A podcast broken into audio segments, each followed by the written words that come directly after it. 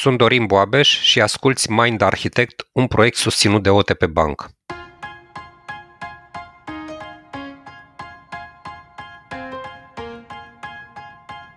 În mod surprinzător, conexiunea socială începe încă înainte de a ne naște prin legătura care se formează între făt și mama lui. Fără conexiune, creierul nostru e nervos și anxios, iar cei care investesc consistent în relații sociale de calitate nu greșesc. Viața lor este mai fericită și mai liniștită. Așa că, dacă îți dorești o astfel de viață, cel mai sigur mod de a o obține este dezvoltând relații și conexiuni sociale reale. Revină la tribul tău, iar restul va veni de la sine.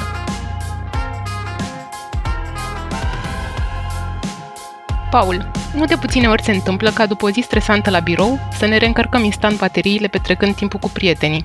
Cum reușim să ne schimbăm starea? Păi, uh, cred că e poate că cel mai important episod din tot ce am povestit noi până acum în uh, Mind Architect. Mie tema asta mi se pare foarte importantă, mă și preocupă mult, mult în ultima vreme. Dragilor, e tema asta a conexiunii sociale și a importanței relațiilor în viața noastră. Aș da două tipuri de răspuns. Primul răspuns e foarte puternic legat de creier și de arhitectura lui și aș zice așa. Creierul nostru e profund social, în sensul că de când ne naștem, noi avem o conexiune foarte puternică din viața intra- intrauterină cu mama. Aici aș vrea să vă fac și o recomandare de film documentar. Dacă n-ați avut ocazia până acum, vă recomand tare să vedeți un film care se cheamă In Utero, îl găsiți pe net de comandat. Dacă vreți să-l vedeți uh, live, eu o să fac un screening cu Alexandra, cu iubita mea pe care o știți din uh, episodul despre terapie și acolo o să vorbim fix despre importanța asta a relației cu mama și cu oamenii din viața noastră, dar încă din viața intrauterină. Și o să publicăm uh, probabil pe grup pe Facebook undeva când facem asta. Încheiem paranteza despre in utero, uh, e foarte important, dragilor, să înțelegem așa că, practic, noi de când ne naștem, suntem profund, profund dependenți de relația cu îngrijitorul nostru semnificativ, care în 99% din cazuri e mămica. Mămica e vietatea în relație cu care noi ne formăm primele și cele mai adânci și puternice autostrăzi neuronale, am mai povestit noi și la stiluri de atașament despre asta, și practic creierul nostru a evoluat pe parcursul a foarte, foarte, foarte mult timp, și când zic al nostru mă refer al tuturor mamiferelor, să simtă siguranță în apartenență și conexiune socială. Ca să dau și un argument care nu mi-aparține, dar mi se pare extraordinar de deștept și de puternic, e o carte foarte mișto care se numește Social. E scrisă de un autor pe numele lui Matthew Lieberman. Matthew Lieberman. Și Matthew Lieberman în Social zice o chestie foarte faină ca să argumenteze aspectul ăsta că suntem animale profund sociale și cu o nevoie mare, mare de conexiune și relaționare și zice așa. Piramida lui Maslow, de care aproape toată lumea a auzit, piramida nevoilor, se aplică și stă în picioare în cazul adulților. Adică dacă ai devenit o vietate autosustenabilă, E adevărat, cea mai puternică nevoie de hrană și de apă, după aia sex, după aia siguranță socială și tot așa. Până la vârful piramidei, nevoia de autodezvoltare. Dar, în cazul unui copiluț între 0 și 2 ani, să zicem, care nu se poate descurca singur, nu se poate ajuta pe sine, înainte de a avea nevoie de mâncare sau de apă, propune Lieberman, nevoia fundamentală, de bază, primordială, e de conexiune cu un îngrijitor semnificativ care să-i faciliteze accesul la satisfacerea tuturor celorlalte nevoi. Deci înainte ca bebe să aibă nevoie de mâncare sau de apă, are nevoie de o mămică, un vietate care să-l îngrijească și să-l iubească, cu care să aibă o conexiune, care să-i faciliteze accesul la celelalte nevoi. Și ultimul argument, apropo de cât de important sunt oamenii din viața noastră și conexiunea noastră cu ei, România, din păcate, e studiu de caz internațional în cărțile de psihologie și în documentare legate de dezvoltarea timpurie psihologică a copiilor, child development, cu ce s-a întâmplat în orfelinatele noastre după 90. Și anume faptul că au ajuns să fie zeci de copii orfani în grija unui îngrijitor, să zicem erau, nu știu, 36 de copii la un infirmier, ceva de natura asta, și infirmierul, îngrijitorul, asistentul, oricât de iubitor și de cum să zic, oricât de om bun ar fi fost, n-avea cum să adreseze nevoile de conexiune, deci de luat în brațe, de ținut aproape, a 36 de copii. Și copiii ăștia au fost urmăriți longitudinal, unii dintre ei, în familiile în care au fost adoptați, și valul de adopții de după 90. Și ce s-a dovedit a se întâmpla în cazul majorităților e că au dezvoltat tot felul de probleme psihice și emoționale, adică deși în aparență erau în regulă, fără conexiune socială, fără contactul ăsta timpuriu, se pare că absența unui îngrijitor e extrem, extrem de dăunătoare. Lipsa conexiunii emoționale și fizice e la fel de nasoală, poate e chiar mai nasoală de niște puncte de vedere, față de, uh, sau în comparație cu uh, lipsa nutrienților sau a necesităților ăstora biologice. Foarte, foarte, foarte puternică și importantă e conexiunea noastră cu alții la nivelul creierului. Dorin simte elefantul meu că își dorește să spună da, ceva. Voiam să aduc un pic în discuție și ideea de comunitate sau atunci când avem activități mm. comune, practic descoperim și conexiunea, experimentăm conexiunea când avem în comun ceva cu cineva. Nu știu, mergem la un da. fotbal cu prietenii, jucăm un joc împreună, mergem la un concert sau ei cina în familie. Este asta o, o condiție să ai ceva în comun cu cineva ca să ai o sentiment de conexiune și cum poate duce asta la, la comunități? Vreau să recomand o carte în linie cu ce spui tu, Dorin. E o carte care mie mi s-a părut una din cele mai faine citite în 2019, anul trecut. Se cheamă Lost Connections și e scrisă de Johan, j o h a n n Hari. Și vorbește despre cauzele mai puțin cunoscute ale depresiei și anxietății și ce putem face legat de asta. Și e un capitol acolo, a doua cauză din nouă câte prezintă el în total în carte, este deconectarea de la alte persoane. Și omul în carte spune ceva foarte mișto și anume zice așa, că izolarea, deci deconectarea de la comunitate și de la alți oameni, de la prieteni, de la familie, de la un grup cu care să uh, împărtășești valori sau lucruri comune, duce la următoarele lucruri. Mi-am notat câteva idei din carte. Deci, izolarea crește nivelul de cortizol din corp. În momentul în care ținea oamenii izolați de conexiune socială, creștea nivelul de cortizol și pentru cei care n-au apucat încă să asculte episodul cu neurotransmițătorii din sezonul 1, cortizolul era hormonul nostru de stres, care se eliberează în momentul în care ne simțim amenințați și creierul nostru zice, băi, fii atent aici și felul în care ne atrage atenția eliberă în cortizol. Cortizolul, dacă te scalzi în el perioade lungi de timp, duce la tot felul de probleme, de la inhibarea neuroplasticității de care am vorbit noi în alte, în alt episod, până la, mă rog, creșterea inflamației din organism și alte probleme de sănătate. Deci, izolarea îți bușește sănătatea. 2. Izolarea se simte la nivelul creierului la fel de dureroasă ca atunci când ți-ar da un străin un pumn în față. Deci în momentul în care ne simțim ostracizați sau izolați sau dați la o parte de oameni la care ținem și deconectați de la relații, creierul nostru percepe asta la fel de dureros precum e durerea fizică. Partea mai nasoală e că la durere fizică ți administrezi un analgezic sau, mă rog, trece, pe când izolarea socială e un pic mai greu de depășit dacă n-ai preocupare pentru asta. Și au făcut un experiment care mie mi s-a părut impresionant în care uh, au testat efectul izolării și lipsei de conexiune pe sistemul imunitar. Și au descoperit că persoanele care erau izolate și deconectate social de la alte persoane, chiar și perioade relativ scurte de timp, erau de trei ori mai predispuse să se îmbolnăvească să, de răceală, să răcească practic, decât uh, persoanele care erau uh, într-un grup din ăsta de suport, interacțiuni frecvente cu prieteni, familie, comunitate, exact ce spui tu, Dorin. Și uh, vreau să completez ideea asta și cu uh, rezultatul unei cercetări. Știa, în America, un, un uh, psiholog de la Harvard, un sociolog care a zis, un, uh, un doctor, scuze, în sociologie de la Harvard, pe care îl cheamă Robert Putnam, Putnam, a studiat uh, câți confidenți, câte persoane apropiate cărora poți să le spui orice au americanii.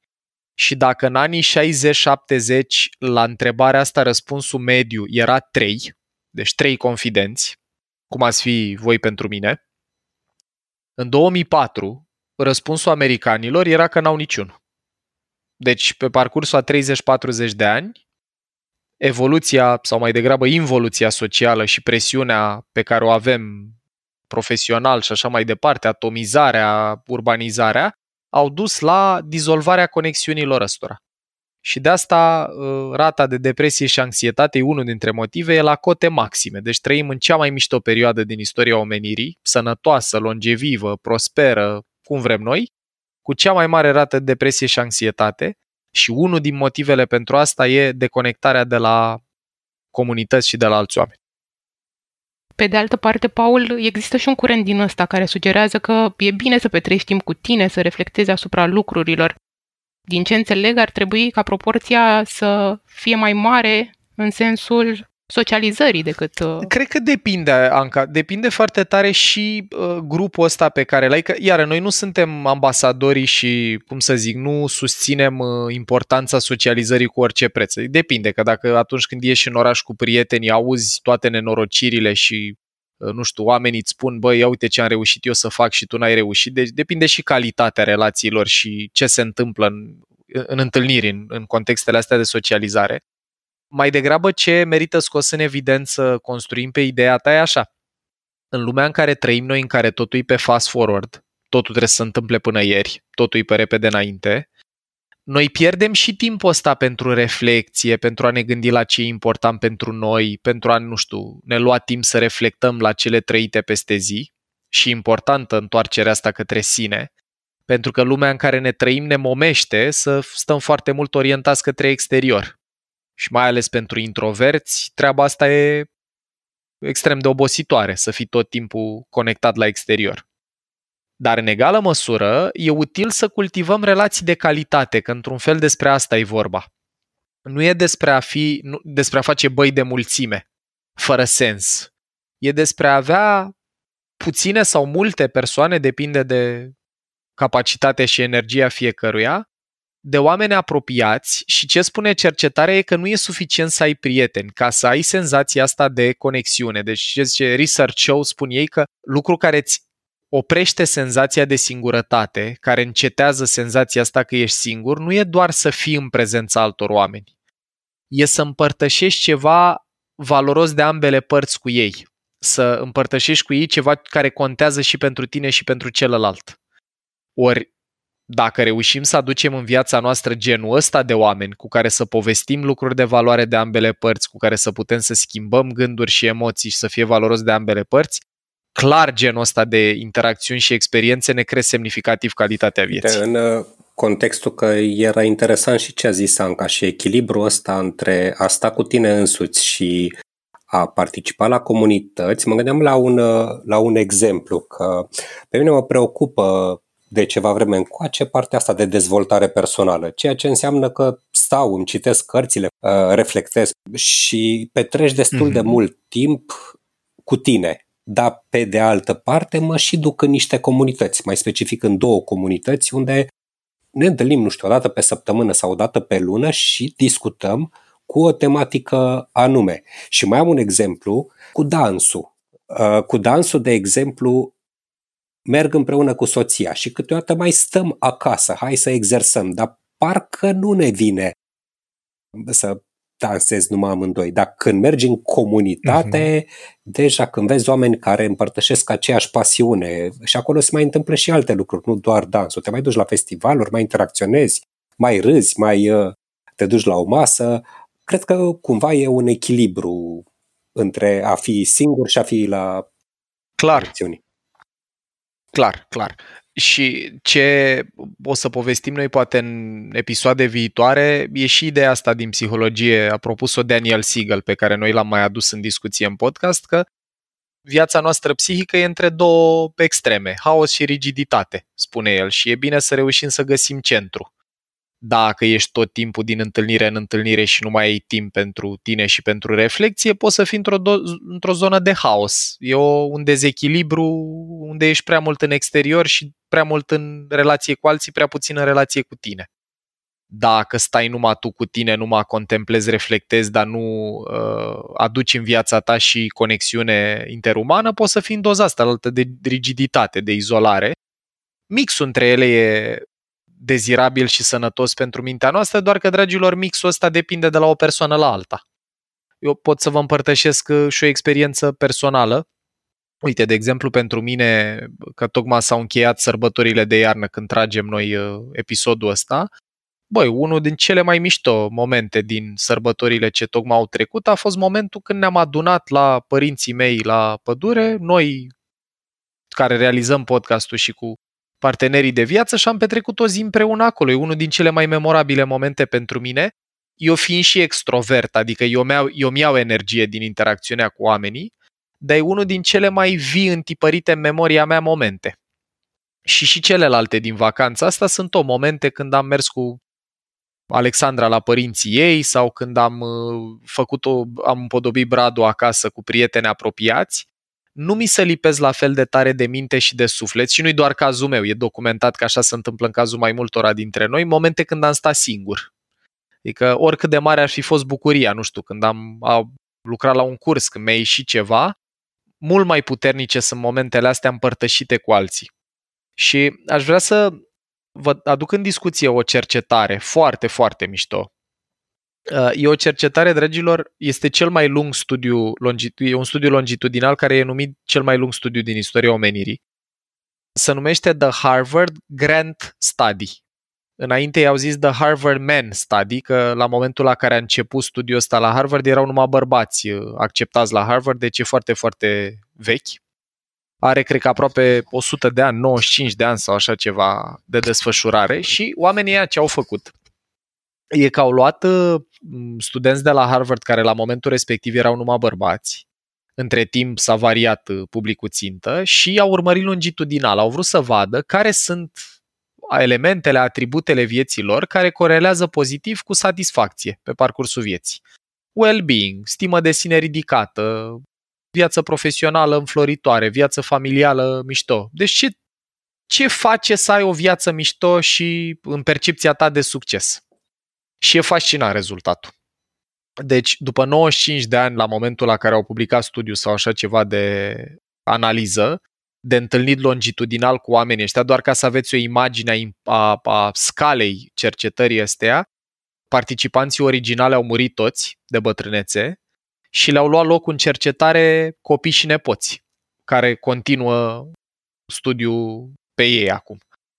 Și ce au descoperit e că singurul lucru care corelează pozitiv cu senzația de satisfacție crescută în viață, deci cu nivel de fericire percepută ridicat, e calitatea relațiilor pe care le avem cu ceilalți oameni.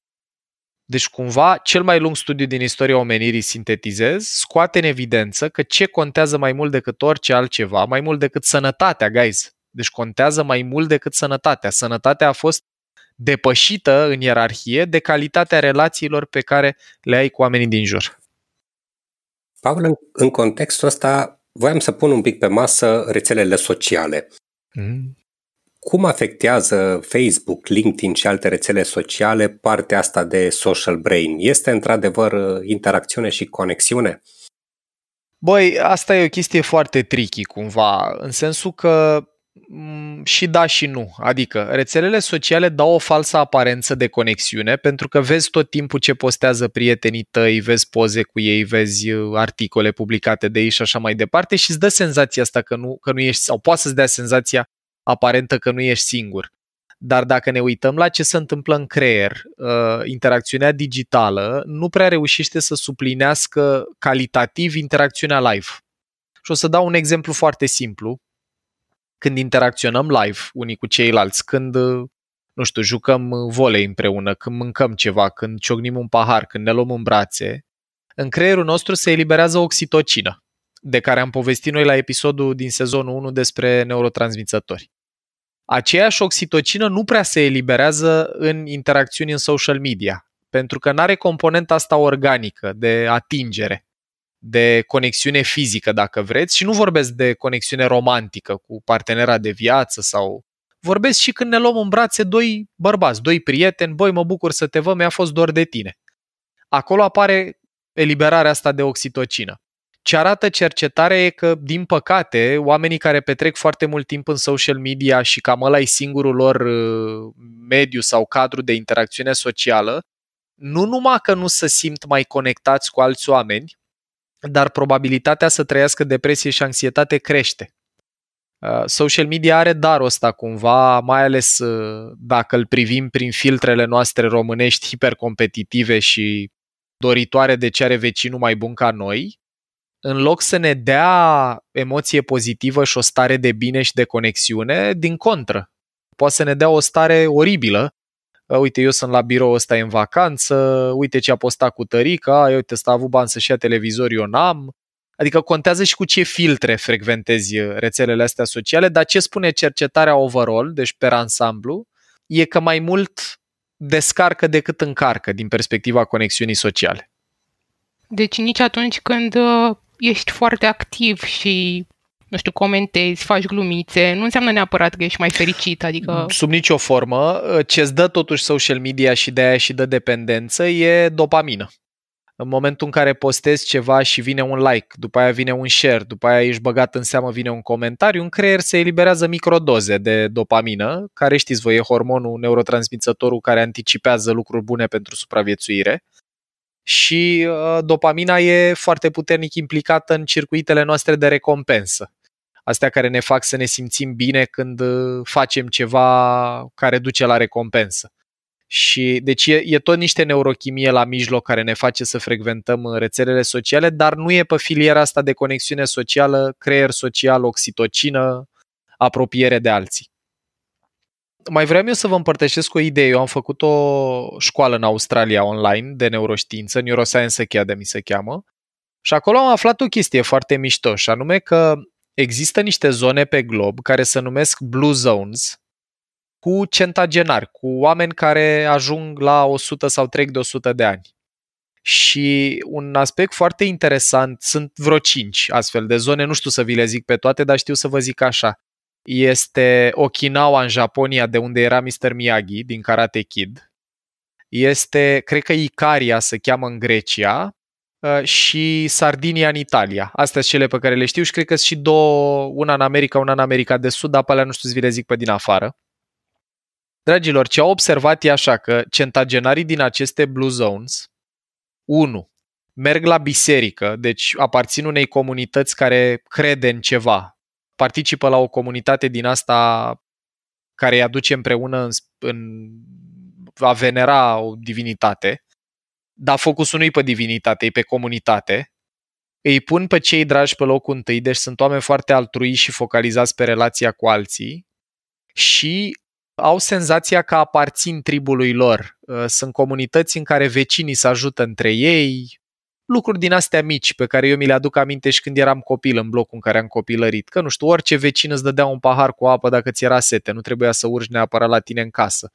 Dacă o mămică stătea afară, avea grijă de toți copiii din fața blocului, nu doar de ei. Și așa mai departe. Deci astea sunt câteva chestii care uh, pare că corelează pozitiv chiar cu a-ți crește la propriu speranța de viață. Uh, uite, Paul, mi-a venit și mie un exemplu din mediul profesional de data asta despre conexiune socială. Uh-huh. Uh, eu lucrez în proiecte și, prin natura lor, au o durată limitată. Iar uh, echipele se formează și se dezasamblează destul de repede. Și mie mi se pare important ca în timpul ăsta scurt să construiești relații de încredere, adică văd utilă și o pauză de cafea cu colegii în care stai și povestești fără nicio agendă. Efectiv, sudezi relația colegială. Super puternic super puternic. E fix despre asta e vorba. Deci, interesant e, eu am o amintire și cu Alexandra mea apropo de conexiunea cu, cu oamenii de la birou de care vorbești, că ea cât uh, lucra în consultanță înainte să devină psihoterapeut, când lucra în Big Four-uri, singurele momente când putea să socializeze și să interacționeze cu colegii era când ieșeau la fumat colegii. Ea nu fuma, dar din dorința, din nevoia asta foarte puternică și biologică de interacțiune și de conexiune cu tribul din care faci parte, chit că e un trib trecător, cum ar fi oamenii de la birou, începuse să iasă cu ei și să pufă ieșia la o țigară ca să aibă un pretext de stat acolo și încet încet i-a apărut un obicei de a pufăi în contexte sociale. Creierul ei a făcut asocierea asta între uh, socializare și-a pufăit dintr-o țigară. Și iată cum nevoia noastră de conexiune socială, dacă suntem într-un mediu care o cam interzice, cum erau firmele astea de consultanță Big Four-urile, unde nu prea puteai să stai la palavre, cum ziceau șefii ei, poate să te ducă la obiceiuri foarte toxice pentru tine, de cât de puternică e nevoia aia de a socializa și de a conecta cu alții. Paul, ne apropiem de sfârșitul episodului. Voiam să te rugăm să ne dai niște sfaturi, niște tips and tricks despre conexiune. Dragilor, mai mult decât a da niște tips and tricks, aș vrea să vă împărtășesc o convingere pe care eu o am. E un episod un pic diferit de uh, celelalte. Eu țin foarte mult la tema asta, v-am zis autentic, cred că e una din cele mai importante din podcast.